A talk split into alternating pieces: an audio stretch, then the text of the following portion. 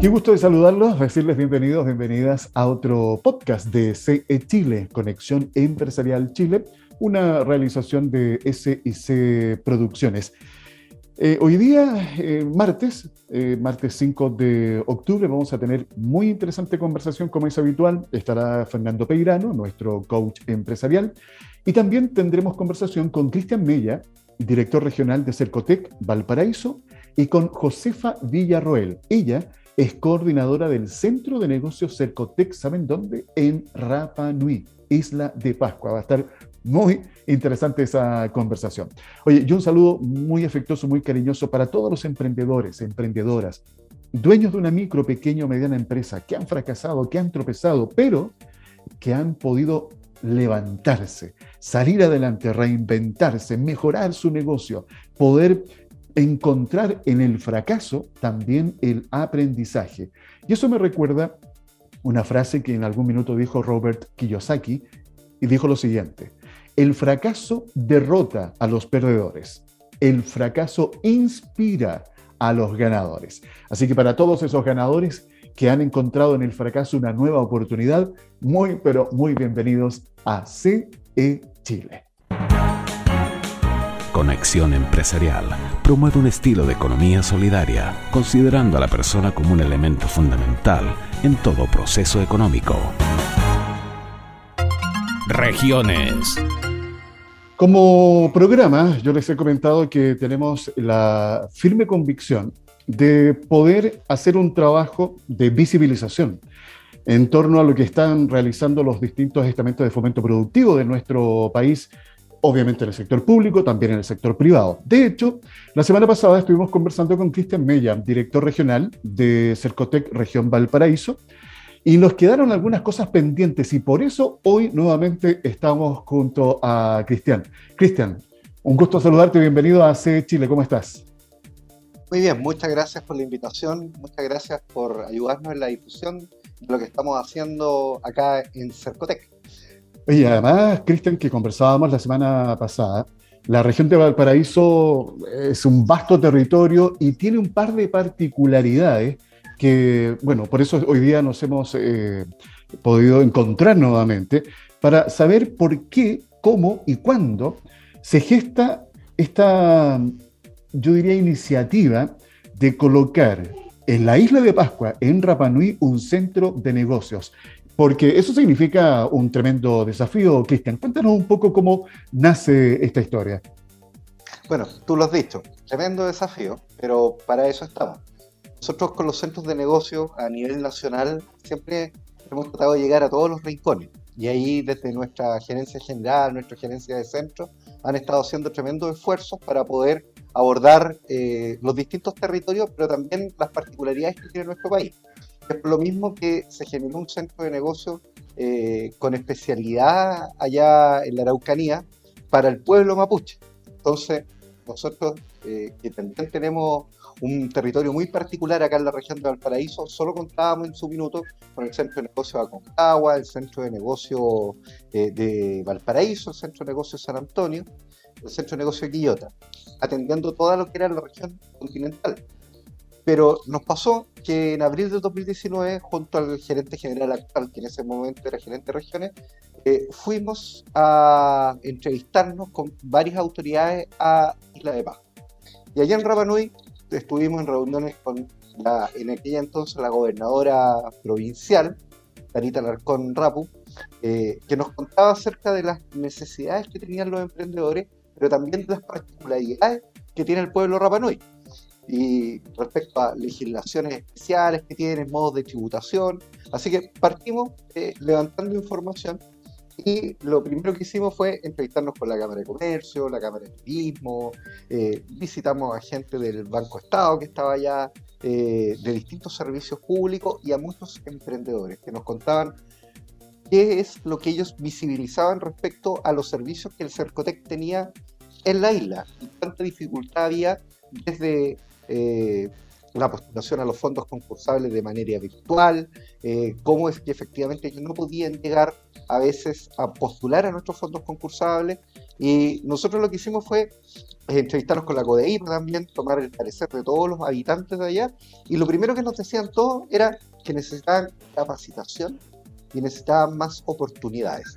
Pero eso tenía que ir de la mano con un acompañamiento, nos decían. Nosotros nos mirábamos y decíamos, eso es un centro de negocios.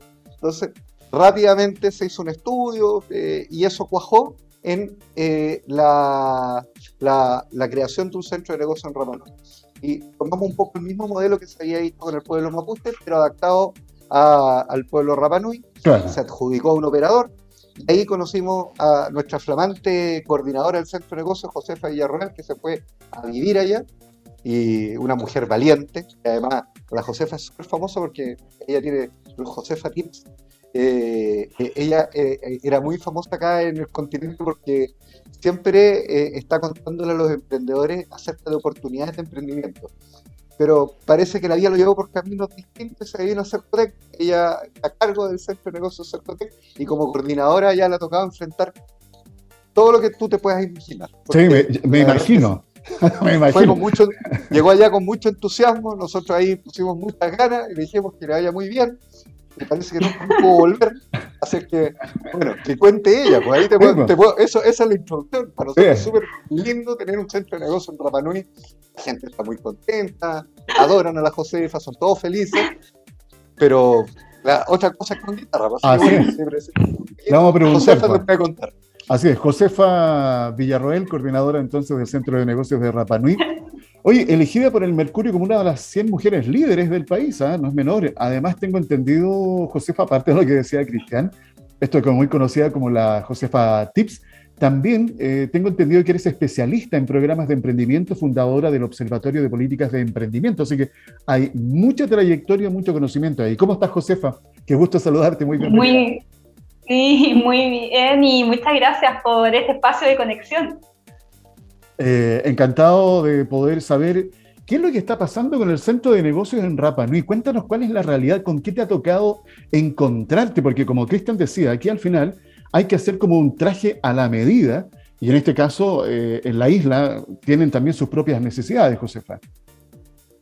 Así es, bueno, ¿qué pasa con el centro de negocios Ecote Rapa Nui? Todo pasando acá desde la isla, estamos trabajando a mil por ciento en generar capacitaciones para los emprendedores, eh, porque lo que en un momento fue algo súper difícil, ya que lo quiero decir fue difícil tanto laboralmente, profesionalmente, poner en marcha un centro plena pandemia eh, y también personalmente, eh, lo que en un momento fue bien complicado y donde tuve la fortuna de poder em, ver cómo se vivía la, pandemia acá donde saberes ancestrales, como el tema de el, tapu, el tema de el umanga, que es un concepto muy, que es de los que más me gusta que hay acá en Tapanui, que es como la colaboración, la restricción, el, el MOA, el respeto a, a, las personas, a la comunidad.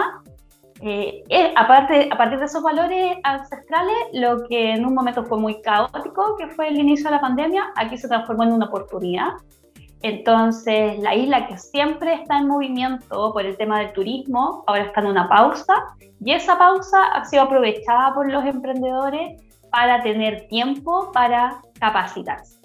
Entonces, lo que parecía que nos iba a detener con el trabajo del centro, aquí al final nos puso más energía porque este es el momento donde los emprendedores, las emprendedoras, los empresarios que se dedican prácticamente el 98%, al tema del turismo, hoy tienen tiempo para replantearse sus negocios y para poder capacitarse aquí en, la isla.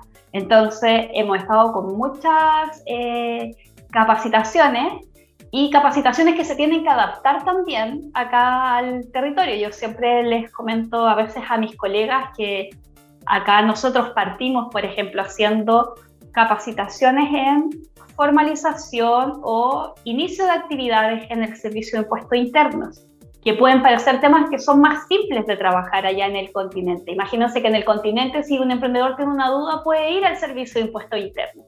Acá no existe oficina de servicio de impuestos internos y además hay eh, leyes particulares que a veces solo se entienden acá en la, isla. claro. Eh, claro, entonces, eh, cosas que a veces parecen simples, acá han sido un gran trabajo poder llevarlas a cabo, pero lo importante es que las personas lo han recibido. Hemos partido desde cosas básicas y también haciendo cosas más novedosas. Hemos hecho, hicimos un concurso el año pasado en pandemia de eh, diseño, de diseño industrial, diseños de prototipajes, cosas que antes en la isla no se habían hecho. Hemos finalizado, graduado hace poco la primera academia de emprendedoras que se hizo con un programa de Estados Unidos, que también eran cosas que eran como difíciles que se pudieran hacer antes porque eh, quién se hacía como, como cargo o quién también le daba pertinencia. Esto es el desafío de traer a un programa y realizarlo, a estar aquí acompañando con la gente, como decía Cristian. El acompañamiento, la pertinencia, ver cuál es la lógica de negocio en base a cómo la gente vive en comunidad.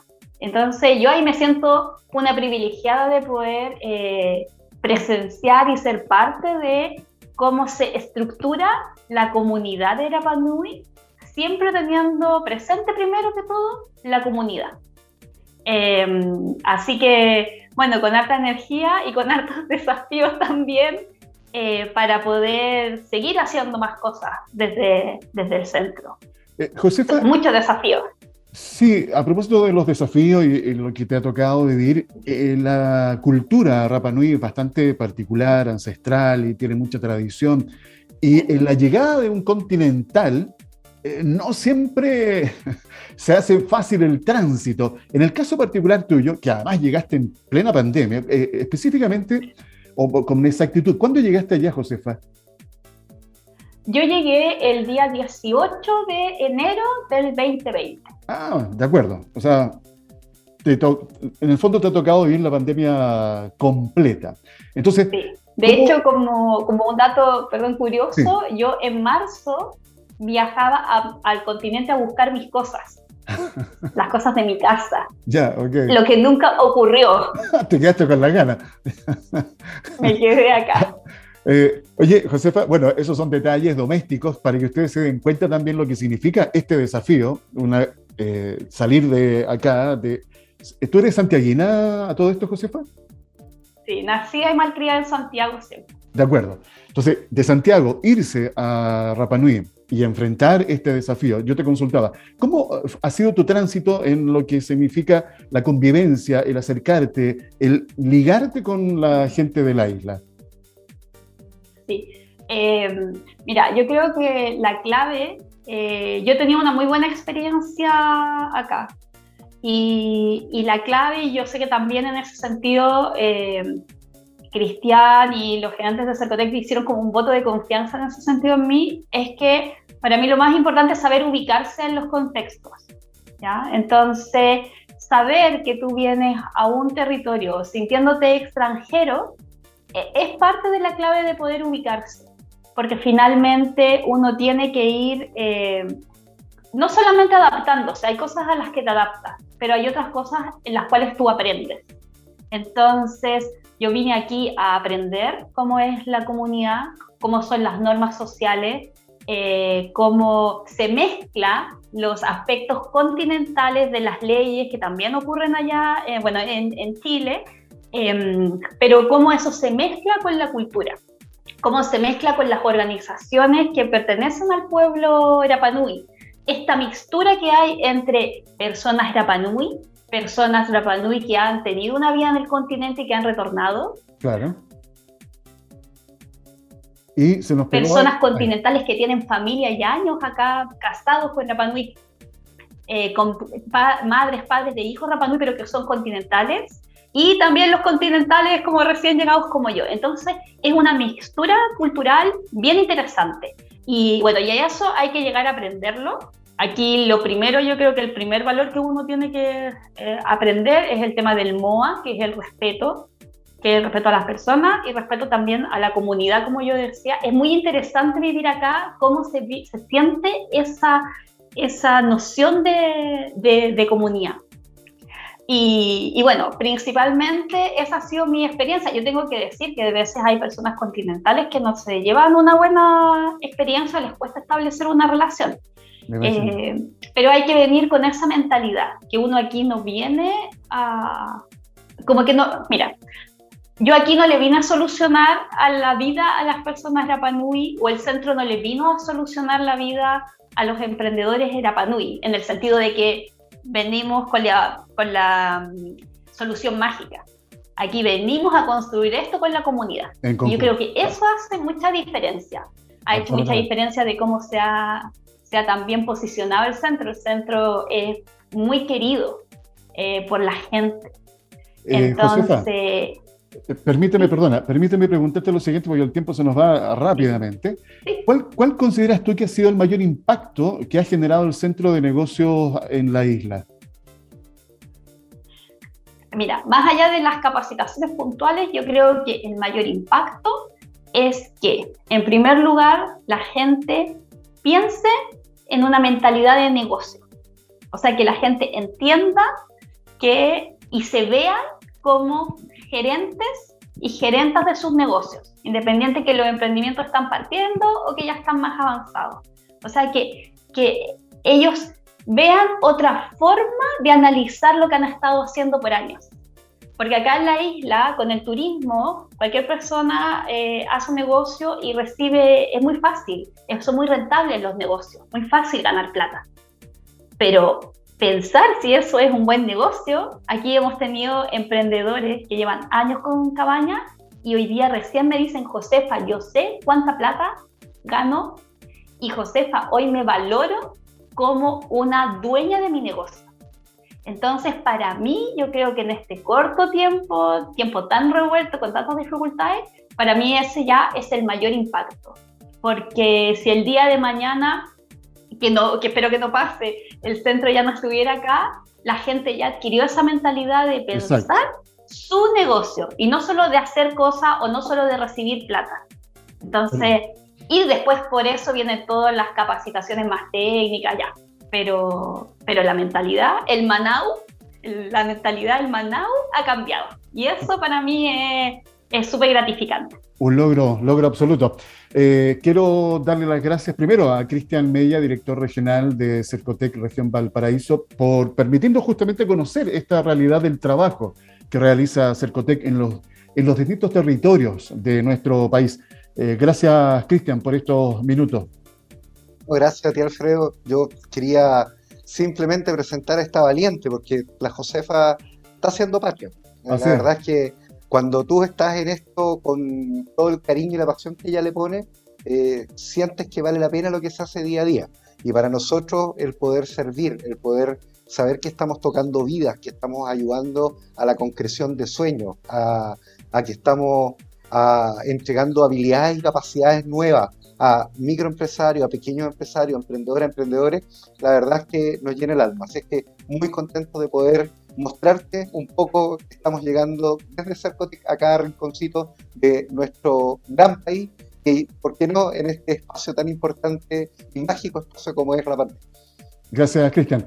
Y Josefa, la verdad ha sido un tremendo agrado. Me quedé con ganas de preguntarte muchas cosas, pero a ver si tenemos alguna otra instancia entendiendo las dificultades técnicas que también existen para poder establecer esta conexión. Pero te agradezco tu tiempo. Un abrazo y que te vaya muy bien con todos los desafíos que vas a tener que seguir enfrentando.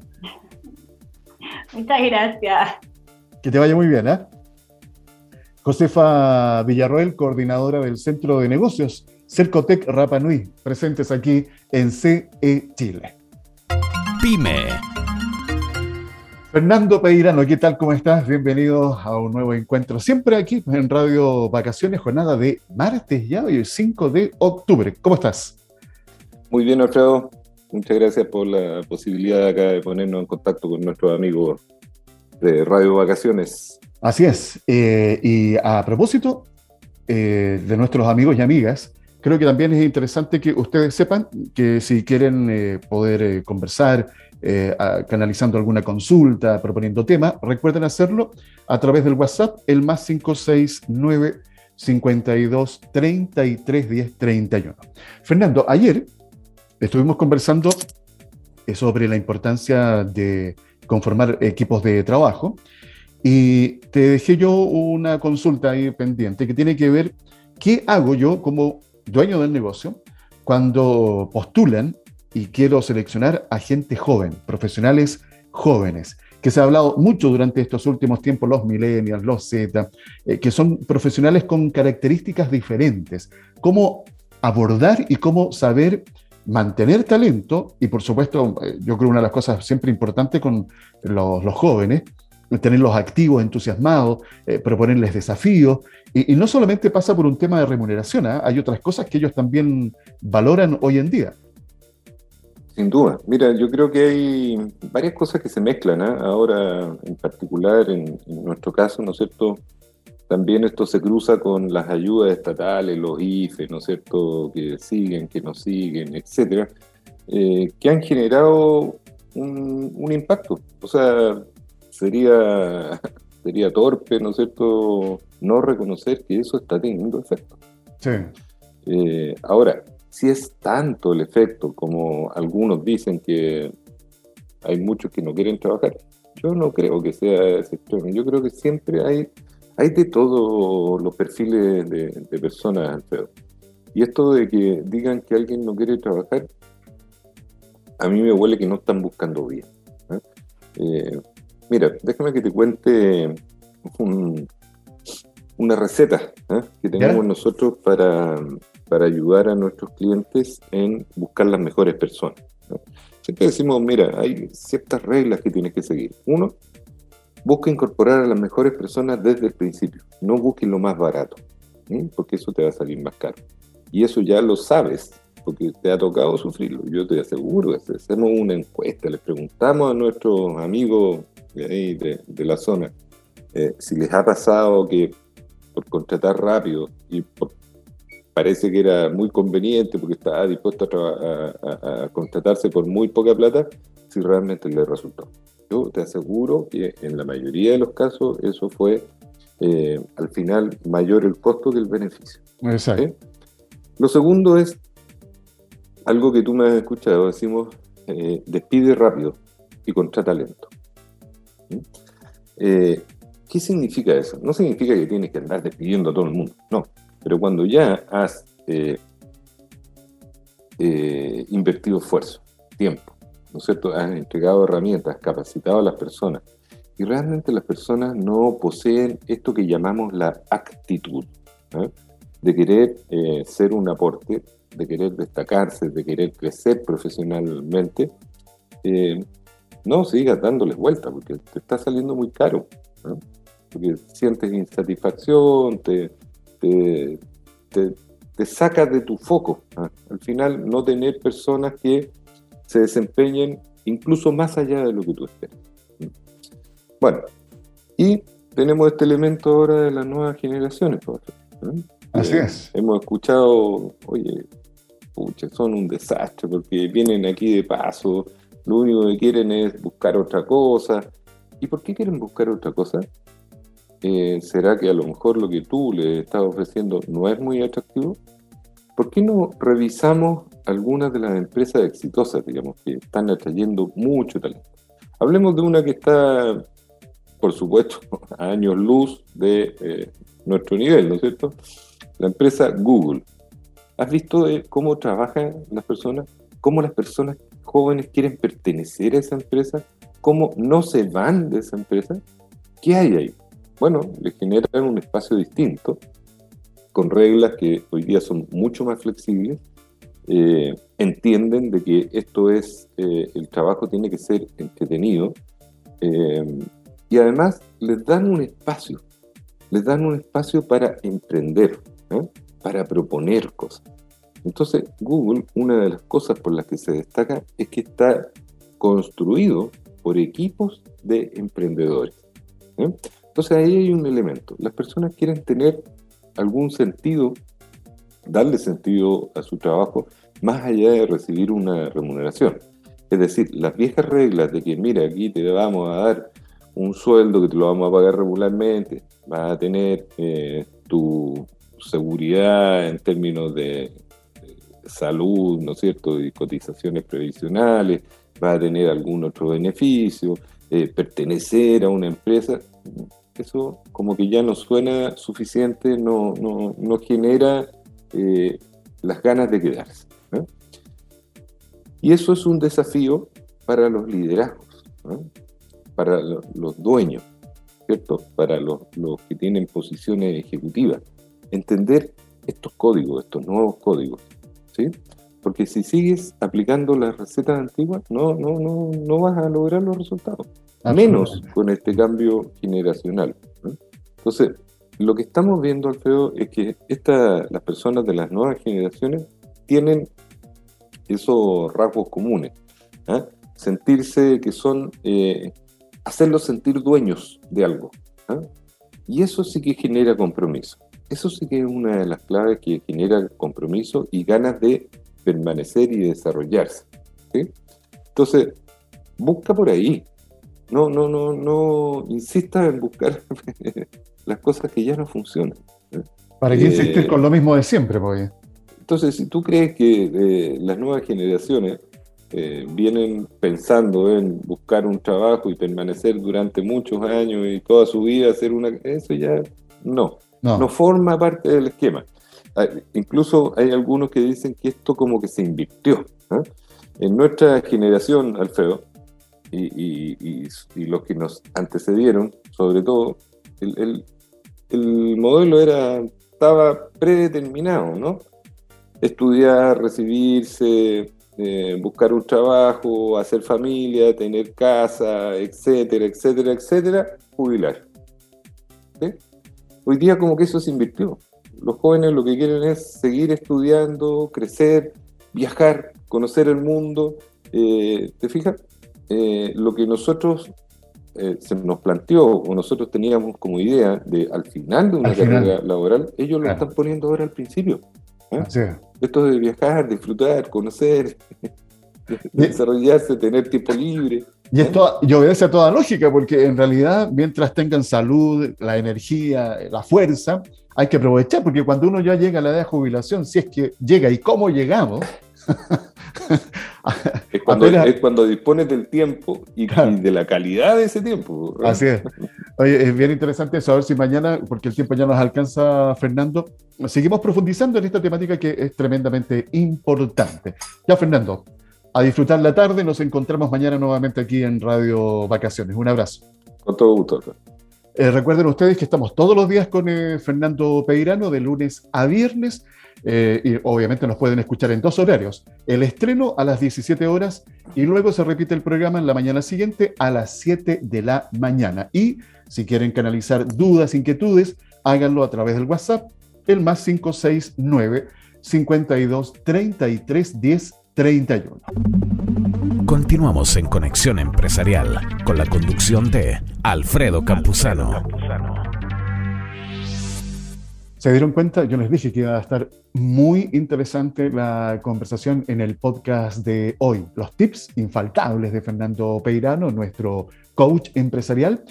Y qué importante, qué relevante conocer lo que está sucediendo en un territorio tan particular como lo es Rapanui, Isla de Pascua, en donde eh, llegamos desde el continente con un modelo, un modelo de negocios que eh, plantea Cercotec, el Servicio de Cooperación Técnica, que también tiene que adaptarse a las necesidades, a las leyes propias de este lugar, como nos contaba Josefa. Eh, la verdad es que es muy interesante, además, conocer del impacto que este centro de negocios ha tenido en la vida de los isleños, de las isleñas. Se dan cuenta cómo hoy día, a través de este espacio, ustedes también pueden conocer lo que está pasando en los, en los diferentes territorios de nuestro país. Oye, y a propósito de las cosas que suceden en nuestro país, les quiero contar algo. Eh, bueno, esto es como mostrar a Chile en el exterior. El año pasado obviamente no se pudo realizar la expo, la expo Dubai, eh, pero ahora ya está en ejecución. Y les cuento que con cueca, baile y el himno nacional, eh, marcaron el viernes recién pasado la inauguración del pabellón de Chile en Expo 2020 Dubai. Este es un espacio físico de 600 metros cuadrados, inspirado en las bases antárticas de Chile y con una volumetría espectacular. La participación de Chile en esta importante feria presencial que va a recibir a más de 10 millones de personas en seis meses. Bueno, vamos a ver cómo sigue este tema de la pandemia, pero esa es la proyección. Esto será con un pabellón que funcionará como un centro de negocios donde empresarios y emprendedores chilenos tendrán una vitrina al mundo para mostrar sus soluciones innovadoras en temas como sostenibilidad, la innovación y la seguridad alimentaria. Este encuentro será un evento con foco en los negocios teniendo en cuenta los estragos de la pandemia a nivel mundial. Será también la oportunidad perfecta para incrementar la relación con nuestros socios comerciales en la zona y a la vez atraer inversión a nuestro país. Así fueron las palabras del director general de ProChile, Jorge O'Ryan.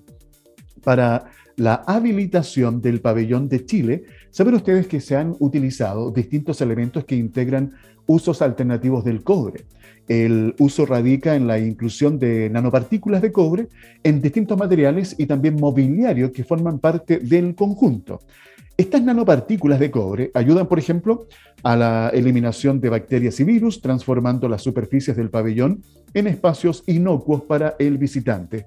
Es así como la pintura, alfombras individuales, mascarillas y pasamanos del pabellón, por ejemplo, consideran esta tecnología. Y bajo el lema Conectando mentes y creando el futuro, la Exposición Universal de Dubái 2020 va a contar con la participación de más de 180 países y múltiples pabellones únicos. Así que quería destacar esta noticia porque es una manera también de volver a conectar a Chile con el resto del mundo a través de este tipo de iniciativas. Bien, me despido dándole las gracias a cada uno de ustedes por escuchar este podcast que hacemos con tanto cariño y con tanta dedicación. CE Chile, recuerden que es una realización de SIC Producciones. Nos encontramos mañana, sí, mañana, mañana miércoles, con otro podcast de CE Chile. Conexión Empresarial es creado para optimizar las relaciones comerciales, impulsando la accesibilidad, la comunicación y dando apoyo permanente a las empresas en su proceso de modernización y de incorporación tecnológica.